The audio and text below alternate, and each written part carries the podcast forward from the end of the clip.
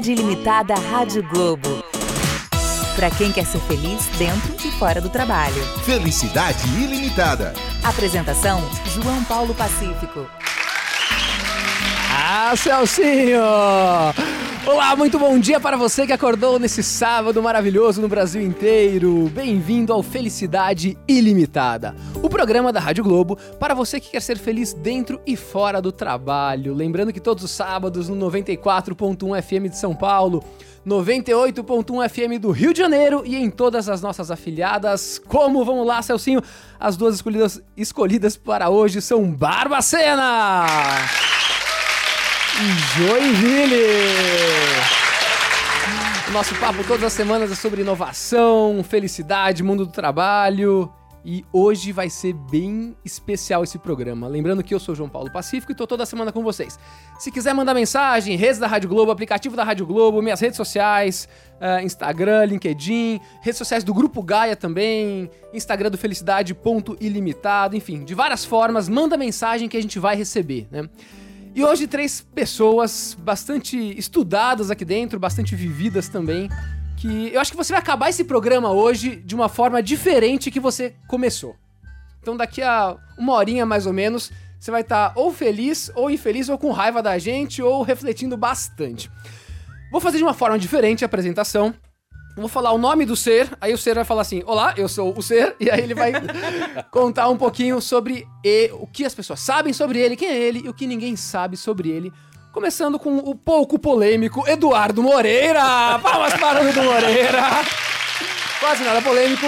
Bem-vindo aqui, Dudu. Beleza, obrigado, cara. Um prazer enorme estar aqui. Não conhecia esse teu talento todo aí, né, como apresentador. Tô impressionado aqui. Você é um cara multifacetado, cheio de talentos aí. Pra quem fala, né? E. eu que me apresentando assim, eu sou um peregrino nessa vida, né, cara? Um, um aventureiro aí, uma metamorfose ambulante. Que... Ex-banqueiro? É, eu trabalhei no mercado financeiro durante 20 anos quase, fui sócio é, de dois bancos, né? Cheguei a ser o responsável pela América Latina numa área de um dos maiores bancos de investimento do país. Larguei o mercado financeiro uns dois anos atrás resolvi seguir a carreira de professor e de estudioso da questão da desigualdade né, no Brasil e no mundo. Então acho que hoje em dia isso é o que me, me atrai mais, né? Tentar compreender por que, que a gente vive nesse mundo tão injusto do jeito que a gente vive. Então vocês vão ver hoje. Olha só, e, Flamengo, e flamenguista, né? É, é verdade, mas não queria me gabar, não. Agora aqui também do meu lado direito, o nosso professor Pardal, Marco Gorini. Palmas para o Marco Gorini. Fala, João, obrigado. É um prazer estar aqui com vocês. Estou descobrindo, igual a você, esse talento, esse showman. Cada vez mais eu descubro coisas que saem do armário aí, estou ficando é, animado. E, Marco, Bom, o que ninguém. O que, primeiro. Ah, não, peraí, voltando aqui, volta tudo. É. Dudu Moreira, o que ninguém sabe sobre você. Ih, agora pegou. O que, que ninguém sabe? Ninguém sabe. Agora eu ele... É falar que minha vida é um livro aberto, né? Não, ainda mais agora, que você tá todo polêmico, os caras estão sabendo até coisa que você não sabe, né? Tem mais gente que sabe coisa que você não sabe do que você não sabe sobre você, né? É, eu acho que o que as pessoas não sabem de mim é que talvez eu seja mais progressista, mais radical, mais revolucionário do que eles imaginam. Putz! medo. medo, é, hashtag medo. Marco Gorini, nosso professor Vasco! Pardal. Vascaíno, nosso Vascaíno. Marco vascaíno Gorini. de jeito nenhum. Meus pais são vascaínos. Ah, eu sou flamenguista. Tudo na vida evolui, cara. É ah, entendi, entendi. Então, Flamengo! É, vamos lá. eu comecei também no mercado financeiro, é, trabalhei quase uma década no mercado. E depois me descobri como empreendedor, estava querendo dar uma, uma mudança radical de vida. Estou na minha quinta empresa, na Dynamo, e há mais de 15 anos conectado com temas de impacto social e do empreendedorismo como forma de transformar a realidade, principalmente conectada com essa questão da desigualdade, da redução da desigualdade e de um ambiente, um planeta mais sustentável. Um então, planeta esse, melhor. Esse é o Marco... propósito aí que me move. Sensacional. Marco Gorini por um planeta melhor. E agora aqui a nossa Undertory. Nossa Undertory. Tibum. Cara, Tibum, Tibum. O que, não sabem de mim? O que é... ninguém sabe sobre Marco Gorini. Cara, eu acho que um, uma coisa que ninguém sabe é que na minha pré-adolescência é, eu vivia surfando em Copacabana.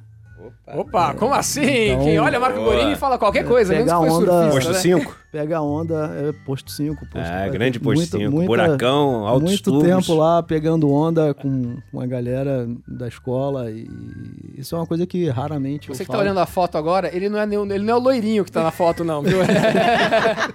ele é o moreninho com cara do CDF, tá? O... E com a gente também, ela que é uma revolucionária aqui do nosso mercado, que os dois são ex, ex-bancos e agora foram pra, pra vida louca, né? E ela continua na vida mais careta, coxinha. Uma salva de palmas para ela, Lisiane Lemos! Gente, quem ouvir isso acha que eu sou super coxinha. Eu acho que ouvindo Vida Louca, eu sou ex-pesquisadora militante, agora eu tô numa vida mais tranquila. Mas não o banco, o banco já é demais pra É já é mim. demais, né? Lizzie, é, rapidamente, quem é Lisiane? Quem é Lisiane? Então, pesquisadora, advogada, hoje especialista em tecnologia, e a minha missão de vida é desmistificar tecnologia e trabalhar com diversidade e inclusão no mundo corporativo. Então, eu sou uma pessoa muito feliz porque eu consegui aliar trabalho e propósito. Você trabalha onde? Hoje eu trabalho na Microsoft no Brasil e tenho outros tantos trabalhos voluntários. Sou uma pessoa de muitos empregos. Olha só. Não, e lembrando que o Dudu também já foi entre os três melhores economistas do Brasil, tudo, né? A investidora institucional fez uma votação em 2016 e na única categoria que tinha de economista eu fui votado um dos três melhores, sim. Mas aí é problema do pessoal que votou, né? não tem nada a ver com isso. E a Lisiane tá entre as. é, quantos? Abaixo de 30 anos? 91 jovens no Brasil abaixo de 30 anos que causam a diferença, mas a única mulher negra do mercado corporativo. A única mulher negra do mercado corporativo que tá entre os. Da, da Forbes, né? É. E com a gente também ele, nosso mestre de cerimônias, Celcinho! Nossa, hoje eu tô com amnésia, gente. Eu esqueci de perguntar pros três. Eu tô tão ansioso por esse programa hoje. É que- verdade. é, que eu consegui esquecer os três. Olha que coisa louca. Ainda bem, como aqui é o Felicidade Ilimitada, e é, é legal você errar, você, pra você ser feliz, você tem que se, se aceitar, primeiramente, né? Então eu me aceito Mas aquilo que a gente tem que ninguém sabe é porque ninguém por pergunta mesmo, cara. É, por isso. É. Lizzie, o que ninguém sabe sobre Lisiane? Confesso. Não, é uma confissão, mas aí pouquíssima gente sabe. Quando eu fico muito entediada, eu vou aprender uma coisa nova. E quando eu tinha uns 14 anos, eu fiz aulas de italiano, não sei porquê. Mas eu não falo hoje. Algo ah, diferente. É. Muito interessante. E a qualquer momento, de forma gentil, compassiva e amorosa, você pode falar a palavra Tibum. Nosso São Pedro Celcinho irá fazer uma onda pairar sobre nossas cabeças, começando com você, Dudu. Por que a desigualdade é o maior problema do Brasil, na sua visão? Porque quando você olha é, os exemplos que a gente tem no mundo, não existe nenhum país que tenha um índice de desigualdade baixo, que tenha níveis de corrupção alto, que tenha níveis de violência alto, que tenha uma saúde ruim, que tenha uma educação ruim. E todos esses países já viveram momentos ruins, né? Então você pega a Noruega, era o país mais pobre do norte da Europa no começo do século passado. Você pega a Suécia também, passou por um momento muito difícil no início do século passado. E você é, é, não teve nesses países como primeira medida o seguinte: vamos matar todo mundo que é bandido, vamos acabar com a corrupção, vamos. Não, primeiro esses países resolveram é, atacar o problema da desigualdade. Resolveram redistribuir riqueza, resolveram buscar a universalidade do ensino, da educação, resolveram buscar o pleno emprego, resolveram redistribuir a capacidade de todas as pessoas gerarem riqueza no seu país. Eu sempre digo o seguinte, João: toda corrente é tão forte quanto seu elo mais fraco. Você pode ter uma corrente com 10 elos de titânio e um elo de papel. Você não consegue levantar nada porque ela estoura no elo de papel. Da mesma maneira, todo país, toda sociedade, todo grupo é tão forte quanto o seu grupo, a sua parcela mais fraca. O que torna os países mais evoluídos do mundo os mais evoluídos do mundo não é ter os ricos mais ricos, é ter os pobres mais ricos. Então eu não, eu não tenho dúvida alguma, eu tenho convicção total que se a gente sair da condição de país mais desigual do mundo, que é o que o World Inequality Report, um dos maiores é, relatórios que existe no mundo sobre desigualdade aponta, o Brasil é o número um, mais do que os países do Oriente Médio, mais do que os países abaixo é, da- do Saara na África. Se a gente sair dessa condição de desigualdade, todo o resto começa a se resolver. E não quer dizer ser a favor de corrupção, é claro que não quer dizer. Não quer dizer é, achar que não se deve investir em educação, não quer dizer nada disso. É claro que todos nós aqui. Aliás, eu quero conhecer um dia um cara que fala o seguinte: olha, eu sou a favor da corrupção, né? Eu sou, o dia que eu conhecer. É, isso as pessoas discutem como se tivesse os a favor e os contra, né? Mas o maior problema do Brasil que a gente deveria atacar assim urgentemente é a questão da desigualdade, na minha opinião. Marco. É, Para complementar, eu acho que tem um, um tema interessante que a gente debate também, como se a desigualdade fosse uma lei natural, né? E lei natural é eletromagnetismo, força nuclear, gravidade. A desigualdade é uma escolha. Então, eu acho que esse é um tema que a gente precisa aprofundar fortemente no debate de quem está fazendo essa escolha, como está fazendo essa escolha e a quem a desigualdade favorece. É, eu acho que essa é um- uma provocação excepcional e muito bom ter esse espaço aqui para a gente debater esse tema. Vamos falar mais. Então vamos lá. A desigualdade ela favorece alguém? Lizzie. A desigualdade sempre favorece quem é o dono do, o dono do meio de produção, né? E acho que aí, é um aprendizado que eu tive no programa e fora e, e todas as reflexões. Mas mais do que isso, né? Ela, ela favorece aquele que é o dono do conhecimento. A gente fala muito de riqueza, de dinheiro, de patrimônio, mas é conhecimento, porque o conhecimento ele deixa a pessoa pensando que ela só pode ter aquela vida, que ela só pode estar naquele espaço, que ela não pode transformar, ser dono, empreender e ter uma vida maior. E outra coisa também é a gente tirar a desigualdade só da teoria, onde as pessoas que discutem não são as pessoas que vivem. O quanto a gente está trazendo essas camadas mais pobres para discussão, para ter um olhar diferente, o quanto a gente está trazendo minoria para discutir isso e aí construir soluções. Dudu, eh, fala um pouco sobre os donos do poder. É, não, isso que ela tá falando é espetacular e a gente poderia parar a nossa conversa aqui, que a gente já levaria para casa, assim, 90% do que vai ser falado nessa, nessa, nesse nosso bate-papo. Só com essa frase dela de que a desigualdade interessa aos donos é, dos meios de produção e com essa última frase dela de que a gente deveria é, ouvir mais essas pessoas. Eu até costumo repetir uma frase que é o seguinte: no Brasil você tem a maior parte do país que não está nem aí para os trabalhadores, para as pessoas mais pobres. Você tem algumas poucas pessoas, como eu acho que nós somos aqui, que são pessoas que querem aprender sobre os pobres, sobre os trabalhadores. Mas você não tem ninguém que quer aprender com os pobres, que quer aprender com os trabalhadores. E é isso que a gente precisa. A gente precisa aprender com eles. A gente não precisa impor a eles um modelo de solução, de saída, que a gente acredita ser o certo, porque a gente não entende nada da vida deles. A gente é zero empático. Mas o que, que acontece? É, puxando aqui a, a brilhante colocação aqui da Liz. Se você pega num país onde os meios de produção, e aí a gente está falando de todo tipo de capital, capital financeiro, capital intelectual, como ela falou, capital fundiário, as terras no Brasil, capital tecnológico, todo tipo de capital, ele é tão concentrado e muitas pessoas não têm nada e pouquíssimas pessoas têm tudo, essas pessoas que têm tudo, elas há muito tempo se afastaram da produção em si, elas não sabem mais fazer nada. Eu brinco o seguinte, que os ricaços no Brasil, o cara não tem ideia de como é que põe um tijolo em cima do outro, o cara não sabe como é que faz um ovo, como é que lava uma roupa, o cara não sabe se a alface nasce na terra ou na prateleira do supermercado, o cara não sabe nada. E ele depende das outras pessoas que sabem para poder manter esse castelo de cartas dele de pé. Então, como é que ele consegue obrigar que essas pessoas, que são as pessoas que sabem produzir riqueza no Brasil, não produzam para elas e produza para ele que não sabe produzir riqueza nenhuma, que é o cara que tem os meios da produção, nunca deixando elas terem acesso aos meios da produção. Que o dia que elas tiverem acesso aos meios de produção, ela pega o boné e fala assim: "Um abraço, meu amigo, que eu vou fazer para mim. Por que que eu vou fazer para você?" Então só existe uma maneira de você manter uma classe que é tão vazia como essa da super elite que a gente tem, que é o seguinte: continuar através da desigualdade, tendo um contingente enorme de pessoas que você vai poder fazer gerar riqueza para você. Então, basicamente, o que você falou é o seguinte: quem tem o poder e o poder dos meios de produção, ah, não é interessante para essas pessoas que quem tá embaixo, na base da pirâmide, suba.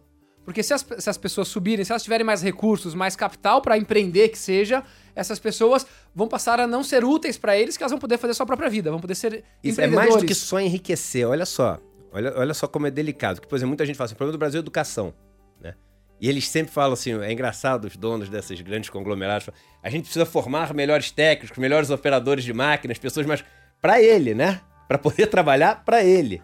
Então não é só educação, é o cara ter sim educação, mas a gente dá pra ele o meio de produção, que é o, o, o que o nosso especialista aqui faz. Não é isso que você faz? Ao, é, incentivar o empreendedorismo? É o cara poder ser o dono da máquina, o dono do processo de decisão? É isso é empreender? Eu acho que tem uma boa provocação aí que eu queria jogar mais gasolina na fogueira, que é a, a conversa que se vende da meritocracia. É Né? isso. É, eu acho que é, somando essa questão de, de- dos meios de produção poderem ser utilizados por cada um e com isso você empoderar, gerar autonomia e cada um poder protagonizar a sua história, tem um aspecto que está muito arraigado no, no discurso, que é, é, se esforce que você chega lá. Né? O problema é seu. O problema de ter acesso é seu. Porque Na teve uma verdade- pessoa que saiu da favela e conseguiu chegar em Harvard. Não, e aí a tokenização, né? Nossa, Lizzie, você conseguiu, qualquer um consegue. Não. Ponto. Isso aí. Não. Que bom que você tem essa consciência. Eu isso tenho mesmo. uma consciência, você tem que ter as oportunidades certas, você tem que estar no lugar certo, você tem que ter as alianças certas. Tem mil toques, tem o meu terço que eu estudei, que eu virei noite, mas tem o do outro e mais o universo. Olha Não- o que que é inteligência intuitiva. Até o número que você soltou, eu juro que eu acredito que isso é inteligência intuitiva. Você pega, eu fui visitar um acampamento de trabalhadores sem terra e eles falaram mais sobre política tributária do Brasil do que vários economistas que eu conheço entendem intuitivamente. Olha o que você falou, você falou um terço, não é? Você sabe que a OCDE, ela faz um estudo num relatório chamado Broken Social Elevator, que estuda meritocracia, onde ela aponta quanto do que você é é responsável pelos pais que você teve.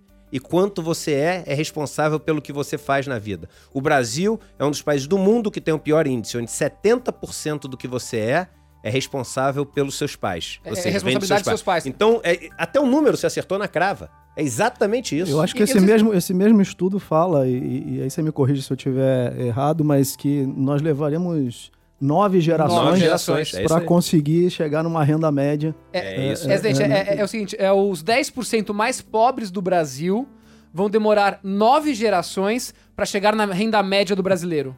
Nove gerações, gente tá falando de quase 300 Então, anos. mas, É isso aí, mas, mas eu acho que três você tem que pegar um dado desse e, e a pergunta é então por quê? Né? Por quê? Qua- Quais são as estruturas que perpetuam e reproduzem esse modelo? E quais são as alternativas que a gente tem para conseguir eh, desmontar É, essa, mudar essa isso daqui. É, Eu acho que esse, esse é o debate. O diagnóstico ele já está dado há muito tempo. Tem muitos relatórios falando sobre desigualdade. Tem poucos relatórios falando sobre como mudar esse cenário e como trazer esse discurso para os fóruns onde de fato possam ser tomadas decisões e feitas novas escolhas. Então, acho que tem uma questão de como que a gente instrumentaliza e como que a gente cria infraestrutura para que esse processo possa ser transformado. Eu, eu acredito que o empreendedorismo é uma das formas, É isso aí. não é a única. Até porque ele precisa de outras, né?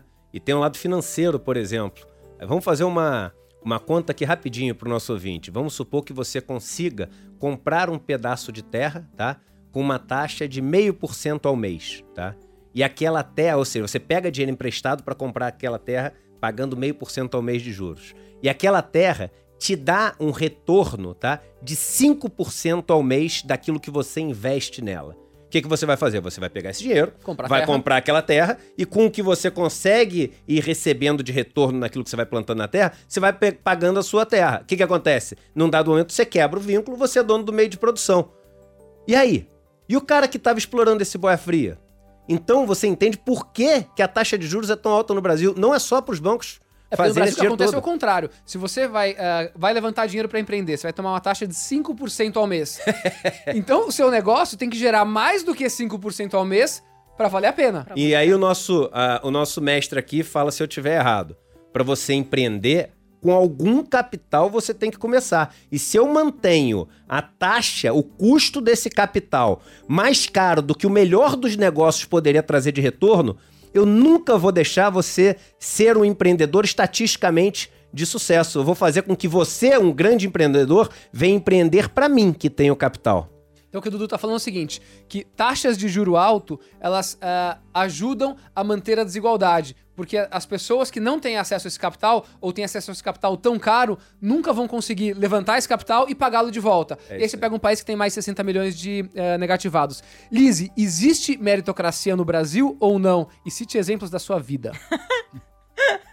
Ai, gente. Que tristeza. Acho que é, é muito difícil escutar gente defendendo que meritocracia existe e usando pequenos exemplos para provar isso. Não, se você consegue ser promovida, qualquer pessoa precisa.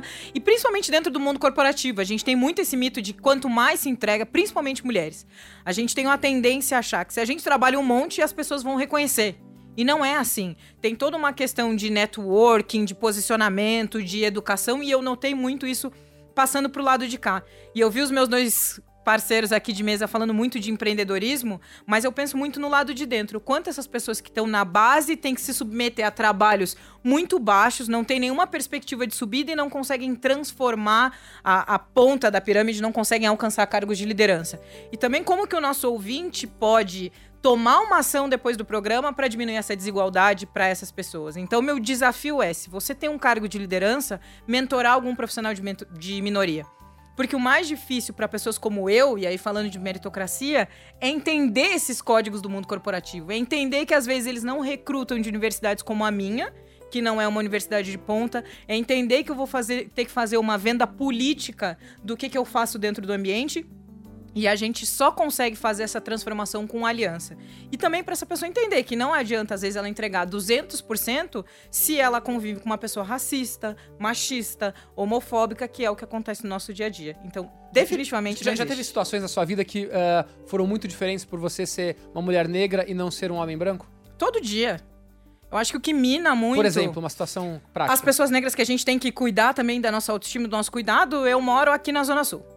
Eu morava no interior, as pessoas não conseguem acreditar que eu sou a locatária do meu apartamento. O carteiro acha que eu sou funcionária, ou no elevador eu e as minhas amigas perguntam se a gente tá fazendo faxina no prédio, ou quando eu entro na empresa, eles acham que o meu marido é o empregado, que eu sou terceirizada. Eles não conseguem conceber que eu tenho um cargo de liderança. E isso os números não mentem, porque num país onde só 4% dos cargos de liderança são ocupados por pessoas negras e menos do, de 1% dos altos cargos por mulheres negras, as pessoas não conseguem conceber que eu tô nesse espaço. Porque ele nunca existiu. E com 54% por cento da população, população autodeclarada. É muito diferente dos Estados Unidos, então, que tem 54% da população autodeclarada negra e a gente tem 4% nos, nos, altos... nos altos cargos. cargos. E eu fui conhecer o meu primeiro executivo negro com 23 anos. E era um executivo americano. Não faz nenhum sentido na maioria dos estados. Por isso que eu também acredito numa política de ações afirmativas, de cotas, como um, não, um mecanismo de transformação. Aí vem o outro e você reclama assim, não, mas o governo só tem... Ó, comecei a polêmica. Tava demorando. Aí vem o outro e reclama o seguinte. Pô, não, mas o governo, ele só tem ali homens brancos e ricos porque ele não tem que se preocupar com cor da pele, ele tem que escolher os melhores. Quer uma frase mais racista do que essa? Machista e homofóbica. Machista, homofóbica. Toda misógina. Misógina. Tudo. Pô, pega essas palavras todas hoje em dia que a gente é, sabe que representam esse nosso preconceito. Mas quer uma Porque coisa mais. Não é possível que 54%. A gente tá falando de mais de 120, 120 milhões, milhões, de, de pessoas. pessoas. Em 120 milhões de pessoas, você não encontrou nenhuma que entenda muito ou de educação ou de infraestrutura. Pô, e eu sempre faço Deus. a pergunta: você realmente acha que não tem ninguém que quer esse cargo? é isso. Quando as pessoas falam, ah, ninguém se aplica para. Você realmente acha que ninguém é qualificado, sendo que a gente teve um boom na educação desse país, a gente tem mais pessoas qualificadas falando inglês de minoria. E aí diz, ah, eu não acho. Então você tá procurando e tem uma coisa que é bem, bem relevante que o Dudu fala muito, o Eduardo Moreira que tá com a gente, que é o seguinte: por mais que você tenha, por mais que eu tenha estudado sobre, uh, sobre racismo, sobre negros, brancos, eu não vivi aquilo.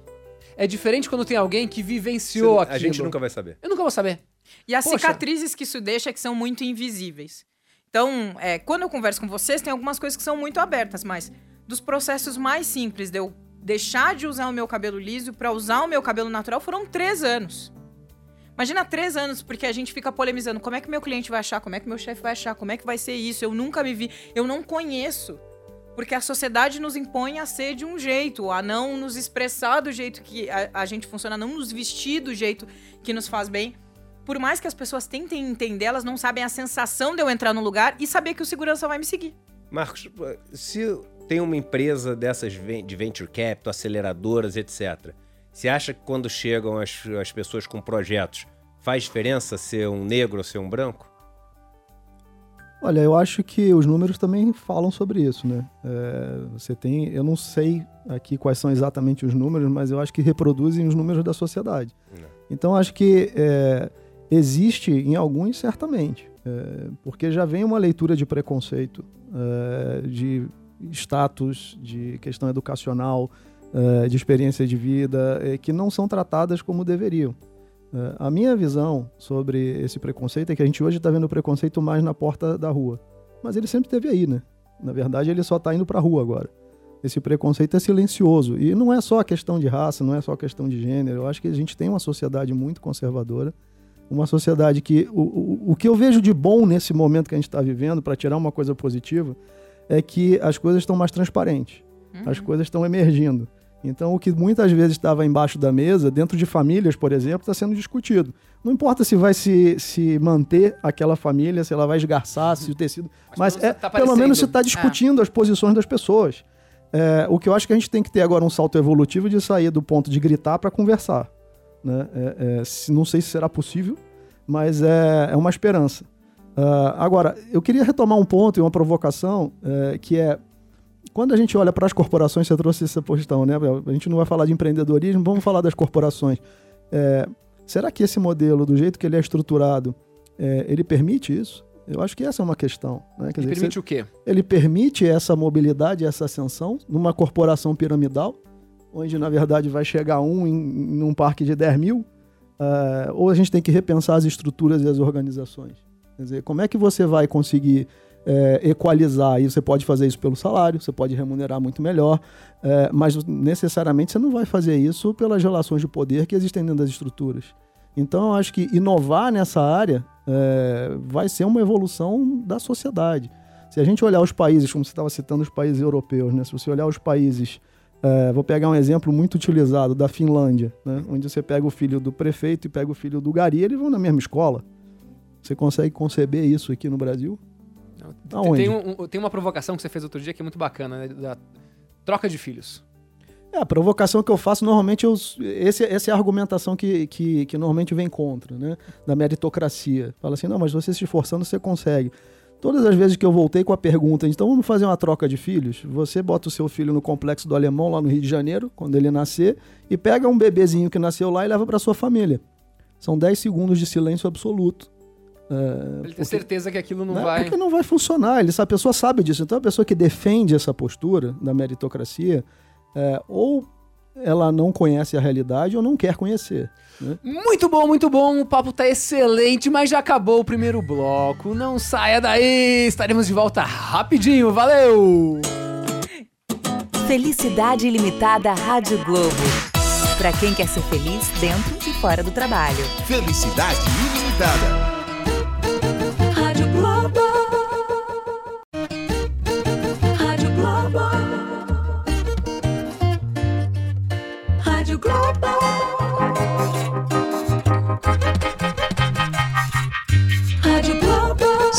Toca você, toca aqui. Felicidade Ilimitada Rádio Globo. Para quem quer ser feliz dentro e fora do trabalho. Felicidade ilimitada. Olá, muito bem-vindo de volta ao nosso Felicidade Ilimitada dessa semana. Papo muito interessante. Se você está ligando agora o rádio, volta depois, entra no nosso aplicativo da Rádio Globo para ouvir o começo da conversa.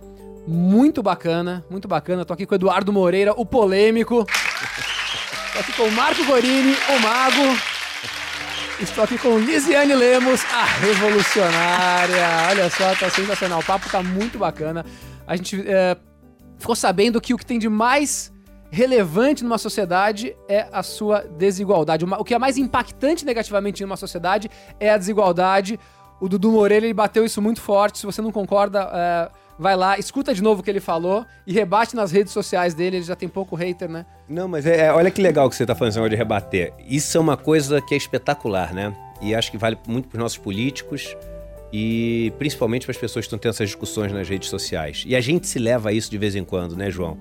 É, quando a gente leva uma discussão para um lado pessoal, ou seja, eu pego o fulaninho e falo, ah, esse fulano é isso, é aquilo, é um Zé Mané, e começa a xingar o cara de um monte de nome, e ele começa a me xingar de volta, olha o perigo que a gente corre. A gente tem que se- sempre se perguntar o seguinte: eu estou em busca de quê? Qual é o meu propósito? Se o meu propósito ao falar de desigualdade é promover o Eduardo, beleza, essa guerra pessoal é ótima. Eu quero ver quem eu consigo destruir para poder ver se eu consigo subir pisando em cima dos outros. Mas se o meu propósito, por acaso, com alguma chance, é realmente ajudar a desigualdade, é, ser menor nesse país, a viver num mundo mais justo, eu sou obrigado a me expor ao argumento daquele que está contra mim, porque pode ter o risco do argumento dele ser muito melhor do que o meu. Em busca E do se- objetivo que é um E objetivo. se o argumento dele for melhor do que o meu para um mundo mais justo, eu perco a discussão, mas ganho na minha caminhada, porque eu vou ter um mundo mais justo. Se eu, na discussão pessoal, ganho e não deixo o argumento dele aparecer, eu posso ter ganhado na discussão pessoal, mas perdido na minha jornada que realmente importa, que é aquela de fazer um mundo mais justo. Então é importantíssimo que as pessoas saibam o que, que elas estão buscando. Se é elas aparecerem, é, ter mais likes, é, se promoverem pessoalmente, aí elas estão justificando o fato delas terem essas, esses embates pessoais. Agora, se realmente elas querem um mundo melhor como elas dizem querer, elas têm que conseguir ter a coragem, olha o que eu tô falando, a coragem de sair do pessoal, porque quem fica no pessoal não é quem tem coragem, não. Quem tem coragem é quem vai pro argumento. E se expor a perder a discussão no argumento, sabendo que ele sai perdedor no argumento, mas sai ali como um grande vencedor. Olha, muito bacana isso daqui, hein? Muito bom. Mas não é fácil ter esse sangue, sangue frio na hora da discussão. Não, e aí é uma coisa que a gente tem que se trabalhar. Tem que se A gente trabalhar. tem que se perguntar, entendeu? E é claro que a sociedade, se fosse uma sociedade mais acolhedora, uma sociedade menos odiosa, menos agressiva, ela te, ajuda, te ajudaria a agir assim mais facilmente. Porque muitas vezes a gente parte pro pessoal porque a gente se sente num palco de vaidades, numa fogueira de vaidades, disputando quem vai ganhar mais aplausos dos outros, mais likes dos outros. E esquece aquilo que a gente. Então a gente tá vivendo pros outros, a gente tá se medindo pela régua dos likes dos Facebooks e Instagrams da vida, entendeu? Eu acho que isso aí, isso aí dialoga, dialoga com um tema fundamental para a gente falar hoje, que é você repensar e redefinir o que, que é sucesso. né?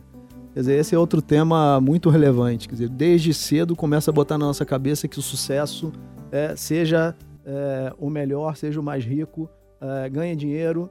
E o que a gente está vendo hoje é um monte de gente cada vez consumindo mais seus, seus terapêuticos, consumindo mais seus calmantes ou procurando mais terapias alternativas, porque tem muita gente rica e infeliz. Essa também é uma verdade. Então a desigualdade ela é cruel para baixo e eventualmente ela é cruel para cima. Desigualdade não tem nada a ver com a felicidade, que é o tema desse programa. Sim. Né? Quer dizer, então é, eu acho que desconstruir desconstruir é, as premissas que estão em cima é, do que sustenta um- um- uma sociedade desigual é fundamental. Parte é o conhecimento. Você quer ver outra coisa que se fala muito? A gente todo dia, você liga a TV ou você acessa qualquer canal de notícias, se fala do pibinho, do pibinho, do pibinho. E não cresceu, é não cresceu pequeno, e não gente. cresceu. Né? É, Interno agora, Bruto. num país ou num mundo onde 1% tem 50% né, dos outros 99%, a discussão é sobre crescimento ou redistribuição? É, isso é uma coisa muito relevante. Esse, que esse é, um elemento é, gente essencial escuta- da discussão. Não adianta crescer. É, a gente Você- escuta falar toda vez, ah, o PIB do Brasil cresceu, o PIB caiu. Outra coisa, ah, a bolsa subiu, a bolsa caiu. Quando a gente fala de PIB, a gente tá falando do crescimento. Só que se o crescimento tá... Só quem tá crescendo é meia dúzia, Um dado, um dado pra você. Dado da Oxfam. 2017, de toda a riqueza gerada no mundo, de toda a riqueza gerada no mundo, 82% da riqueza gerada no mundo foi parar na mão do 1% mais rico.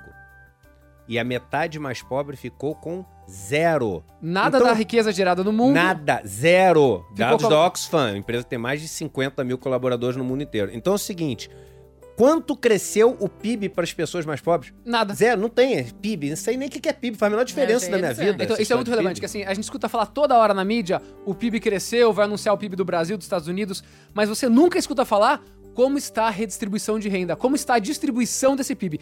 E a, a bolsa é a mesma coisa, você fala assim, a bolsa subiu tanto, desceu tanto.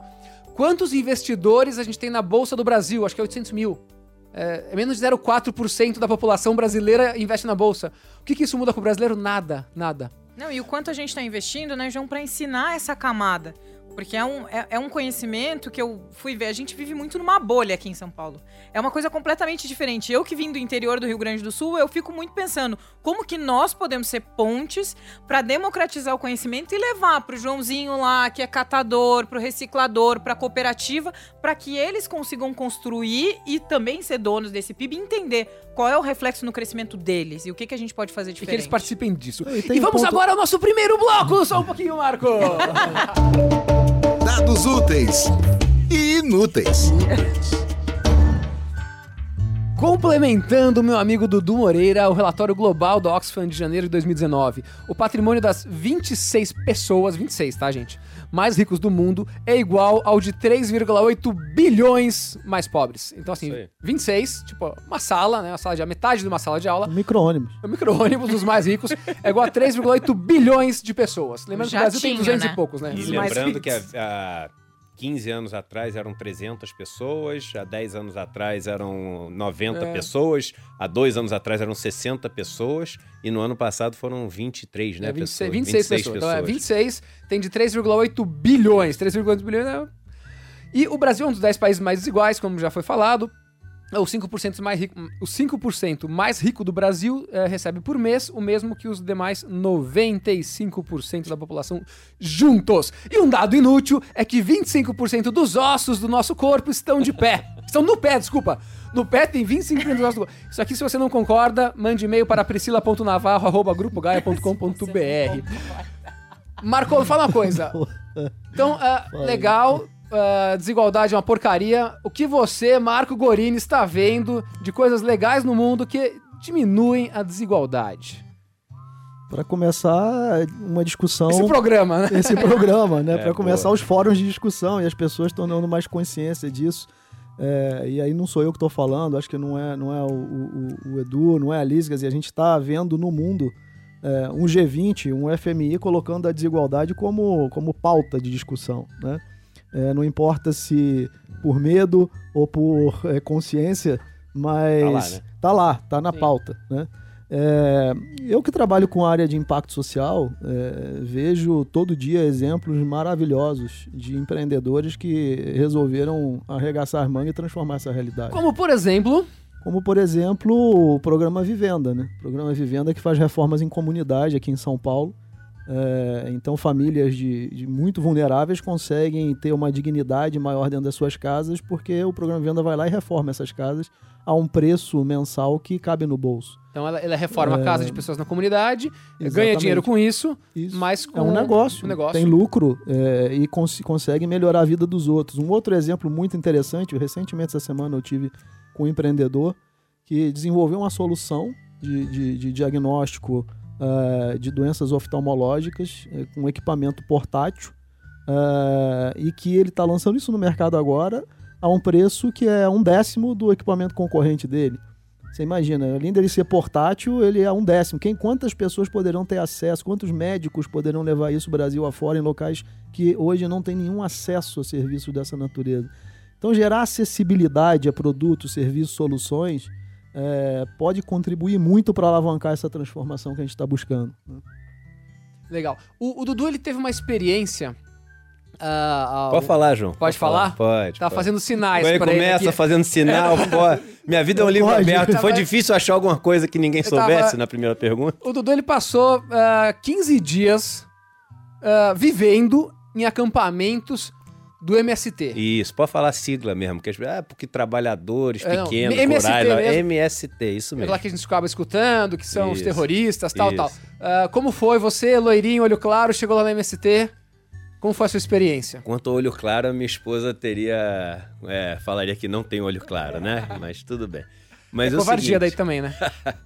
Cara, eu decidi esse ano que eu ia dar um passo além nessa questão do estudo da desigualdade, porque você só pode chegar até certo ponto nos livros, nos papers, nas teses de mestrado. É, E para gerar empatia, pelo menos um pouco de empatia, você tem que estar próximo, você tem que estar vivendo na pele. Empatia vem de estar dentro do sofrimento, empates, dentro do sofrimento, é a origem da palavra. E eu resol- resolvi que eu visitaria nesse ano cinco grupos que são muito marginalizados na sociedade. O MST, é, os povos indígenas que sofrem assim um genocídio em vários lugares do Brasil, com uma pobreza extrema. Moraria, tentaria morar é, dentro de um presídio durante um tempo, não é, como Você preso, não, não, não, como é, conhecendo a realidade deles, na seca do Nordeste e numa favela é, de uma região metropolitana. E fiz minha primeira viagem para o MST, assim, com medo do que eu ia encontrar e é, o que eu conhecia do MST era o que eu via na televisão, de pessoas entrando em, fazer, invadindo, né, fazendas, queimando é, as coisas, matando gado e etc. E foi-se, facão. E minha esposa falou, cara, Eduardo, será que é seguro? Minha esposa é uma pessoa que tem uma cabeça mais progressista e tudo. Mas eu fui, porque eu tinha que conhecer. É, eu não podia falar de uma coisa que eu só tinha lido manchete de jornal. E eu vou te falar que foram os 15 dias é, em, que eu mais aprendi sobre tudo na vida, inclusive sobre economia. Lembrando que economia, já que a gente falou de origem das palavras, quer dizer gestão do lar, né? Economia, né? E as pessoas me receberam assim com um acolhimento que eu nunca tinha visto na vida, uma generosidade. Existe uma fartura que é incrível em termos de comida no MST. As pessoas se preocupam mais com a terra do que com elas próprias, porque elas sabem que elas dependem da terra, e isso, na minha opinião, as torna muito mais humanas do que a maioria de nós, porque humanas vem de humus, que quer dizer terra, e são pessoas que entram num pedaço de terra que tem algum tipo de problema, por isso que eles ocupam, eles são como aceleradores da reforma agrária, então eles entram numa propriedade que tem dívidas enormes com a União, ou que degradou o meio ambiente e está é, passando por um, um uma, um processo criminal, alguma coisa por conta disso, tem trabalho escravo, qualquer coisa que faça com que depois deles ocuparem eles possam pedir é, para ser assentados ali e, esse, e, essa posse seja dado, nunca para eles, né? Porque é outro erro que as pessoas, ah, são ladrões de terra, eles podem nunca vender essa terra, eu não sabia disso. Eles só podem produzir naquela terra. Ah, tá. Então eles. É, se eles... Não, eles não, não ficam ricos porque eles são donos da terra. Eles não podem. E aí você vê o seguinte: você chega em comunidades dessa que tem mais de 20 anos e todas as pessoas têm o que comer todos os dias, os filhos estão todos nas escolas, eles erradicam completamente o, o analfabetismo, você não tem uma casa pichada, as casas não têm fechadura, é, as pessoas tem as suas casas todas bonitinhas, com jardins de alvenaria, com a parte de saneamento, etc. Você fala, mas vem cá, tudo isso que o cara construiu, ele tirou da terra. Ele não tornou ninguém mais pobre. Ele fez a riqueza toda que ele tem hoje e deu riqueza para o mundo.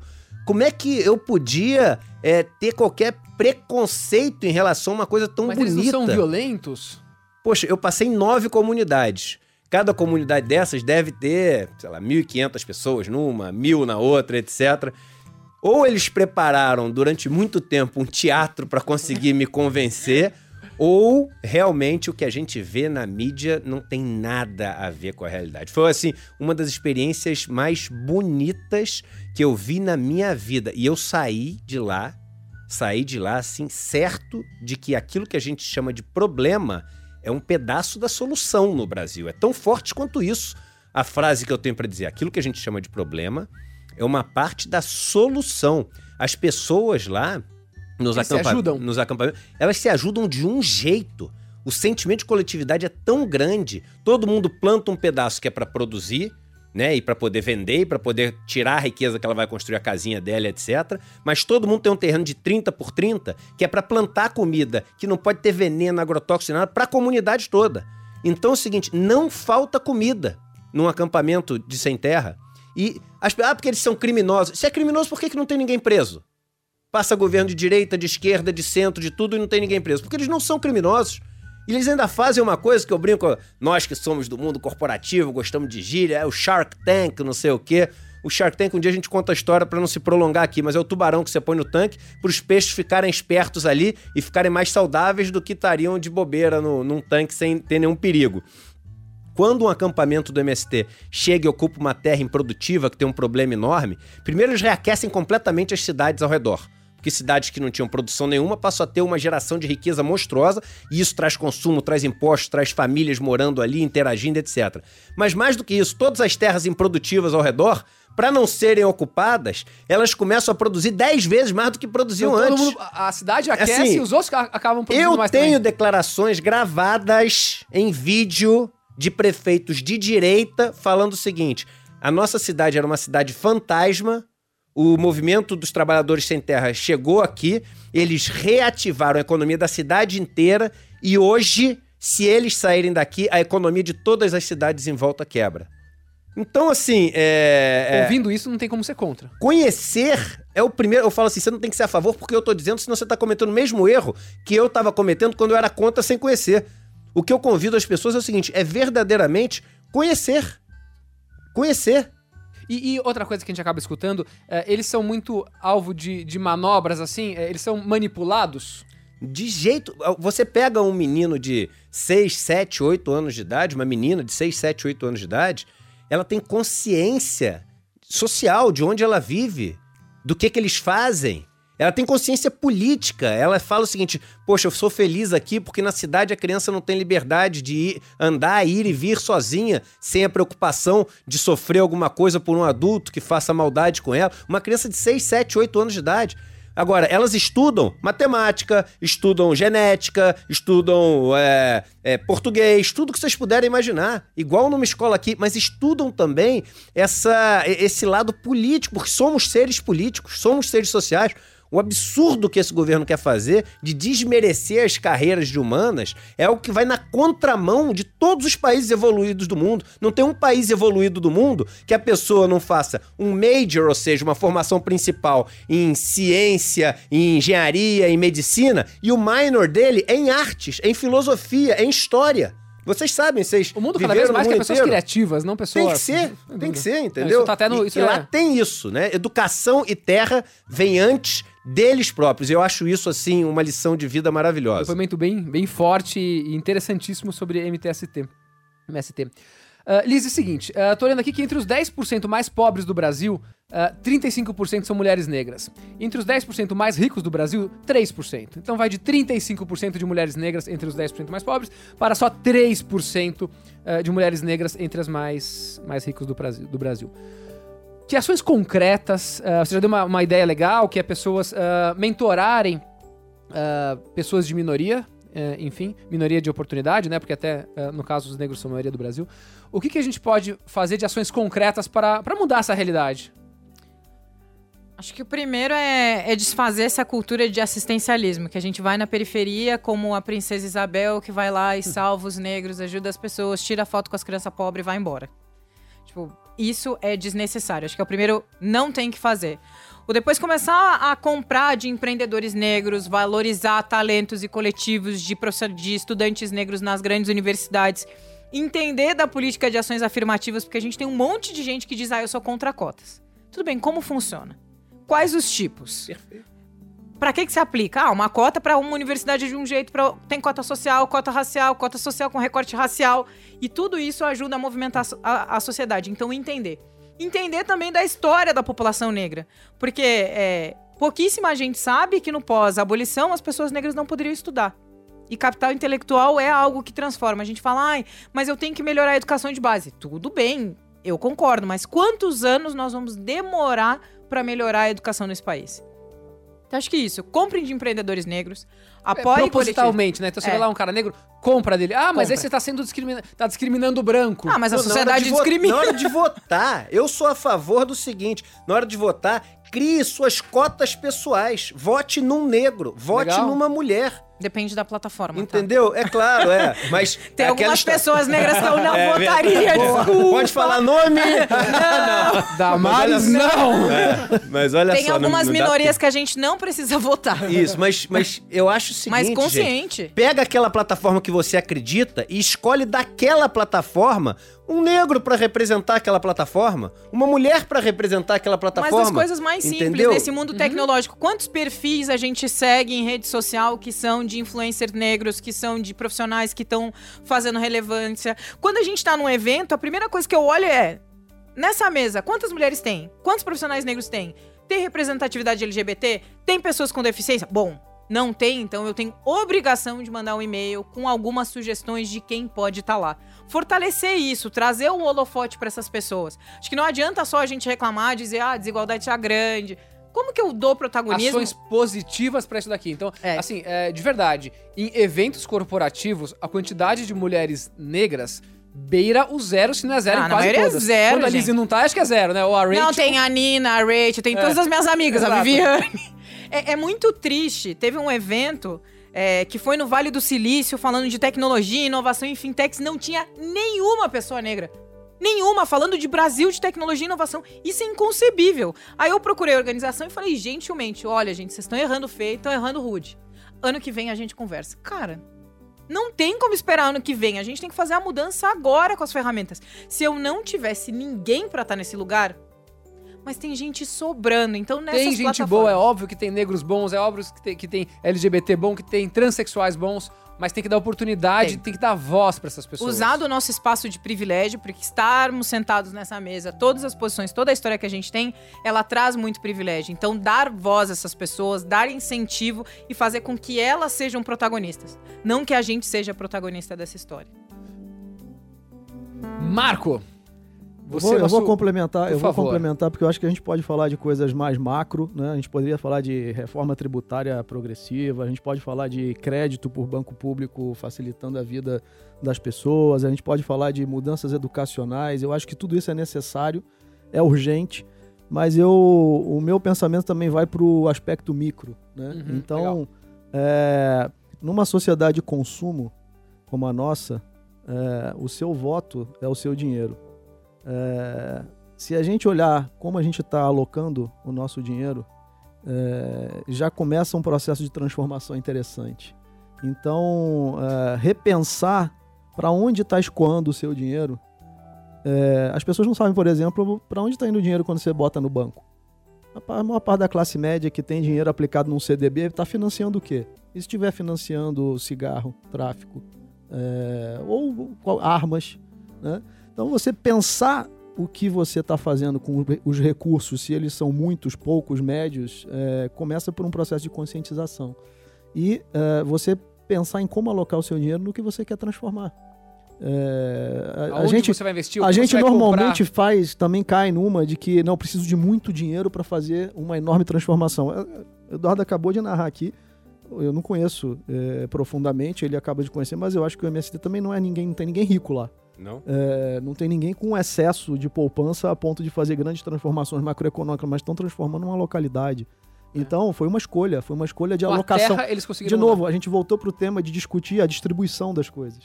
Então, a, a temática central é como eu estou distribuindo os meus recursos. O meu recurso intelectual, o meu recurso financeiro, o meu recurso do tempo. Né? O que eu estou fazendo com o meu tempo? Passo oito horas do dia na internet em vez de estar pensando em coisas que são relevantes para o nosso país. Então, eu acho que tem um processo de se apropriar e entender que ah, uma outra falácia que se vende para a gente é: não, eu sou muito pequeno para transformar. E cada pessoa pode sim transformar a realidade. É, é mentira que você não pode transformar a realidade. Você pode começar Você a transformar a realidade da sua família. Exatamente, mostrando essas coisas todas, falando para ouvirem felicidade ilimitada. Dudu, seguinte, ah, você fala que ah, o pobre paga mais imposto do que o rico. Como assim? Porque o Brasil, isso assim, é, convido as pessoas a entrar. Hoje, eu gosto de falar os dados para as pessoas poderem fazer o, o caminho delas. Entre relatório de carga tributária 2017, que é o último que foi é, mostrado pelo governo, foi lançado acho que no final do ano passado, né? Tá no site do Ministério da Economia, dado oficial do governo no site do governo brasileiro. Você entra lá e nesse relatório ele vai te mostrar o seguinte: imposto sobre bens e serviços. De todos os países estudados pela OCDE, o Brasil ele só perde para a Hungria. Então, é um dos países do mundo onde mais se paga imposto sobre bens e serviços. Você fala assim, ah, você vai comprar uma água, você vai comprar... Isso, contratar alguém para fazer é, o, A sei lá, cuidar do seu jardim, ou qualquer, acupuntura, qualquer coisa do gênero. Então o Brasil é o segundo país do mundo. E o país que menos paga impostos de todos os estudados sobre renda, ganho de capital é, e dividendos, etc., é o Brasil, o que menos paga. O que, que acontece? A pessoa pobre, tudo que ela ganha, ela gasta. Então tudo que ela ganha vai para bens e serviços. Tudo que ela ganha paga essa maior, segunda maior alíquota de imposto que tem de todos os países estudados do mundo. Quem ganha muito dinheiro, os ricos, ele gasta pouco do que ele ganha. Lembrando que rico, eu gosto de usar a frase do Gessé, não é quem tem Jeep Renegade, não. A gente tá falando que rico é aquele cara que é muito rico mesmo. Esse cara, quase todo o dinheiro que ele ganha, ele poupa. Só que poupa onde? No título público do governo, que é a dívida do governo. E esse título público paga um dos maiores juros do mundo, que é financiado com qual imposto? Dos pobres, que paga aquele imposto sobre bens e serviços. E o pouco imposto que o rico paga volta para ele nos juros que ele recebe do governo. Tá fazendo isso. O- Então- o, o rico paga pouco imposto, porque ele recebe sobre aplicação Isso. financeira e sobre dividendos. E, Isso, o po- pobre paga muito porque ele consome o dinheiro dele. isso. E o, o- o rico, ele aplica o dinheiro dele e quem paga de volta é o pobre que consumiu. Isso. Então a gente tem uma máquina. O, o governo é uma máquina de lavar dinheiro, sem ninguém perceber, dos pobres pros ricos no Brasil. Tão claro. Uma transferência que de riqueza do Robin Hood pobre ao contrário. Paga, é, o po- pobre paga imposto e o rico tem a rentabilidade do grana, na grana É, dele. isso aí. Como em nenhum outro lugar do mundo. Nenhum outro lugar do mundo tem uma máquina de desigualdade tão bem montada como o Brasil. É isso, Brasil! Mas vamos lá, hoje temos várias um dicas eu legais. Então, rapidamente, pra acabar o programa. É porque também se discute muito a questão de imposto sobre a herança, né? Imposto sobre a renda. E se fala, não, o Brasil tem um imposto sobre a empresa gigantesco, né? Mas a gente tem que somar o imposto sobre a empresa com o imposto na pessoa física É que acontece aí, lá é fora. Né? Então é verdade que você pode ter um imposto lá fora que tributa menos as empresas, mas o imposto de renda da pessoa física é- dos ricos é estratosférico, chega a nível de 70%. Né? Lá fora, né? Lá fora. Então esse é um tema também super relevante da gente discutir. Estados Unidos e Inglaterra cobraram mais de 90% de imposto depois da guerra porque precisavam redistribuir riqueza para crescer. Exato. E aí deu o que deu. Hoje eles estão naquele lugar e a gente no outro. Gente, o programa tá excelente. Não tivemos piada. Celcinho tá com uma piada na ponta da língua que semana que vem ele vai contar. Não esquece, Celcinho. Rapidamente, palavras finais de cada um de vocês, redes sociais, como quiser, quando quiser encontrar. Começa com você, Lisiane Lemos. Lisiane Lemos em todas as redes, Twitter para seguir pessoas como Eduardo, Instagram para vocês acompanharem a minha vida corporativa, palestras e diversão e Facebook parei de usar. Dudu Moreira. Que vença o melhor argumento por um mundo melhor e mais justo para todo mundo. Ah, muito bacana. Que vence o melhor argumento. Marco Gorini. Faça mais perguntas e menos respostas prontas. Muito bacana. Muito obrigado a você que ouviu. Se você não pôde ouvir tudo ou quer compartilhar, no nosso aplicativo da Rádio Globo, em todas as plataformas de podcast, foi sensacional. Muito obrigado, Celcinho, Priscila. Valeu! Você ouviu Felicidade Ilimitada Rádio Globo. Para quem quer ser feliz dentro e fora do trabalho. Felicidade ilimitada.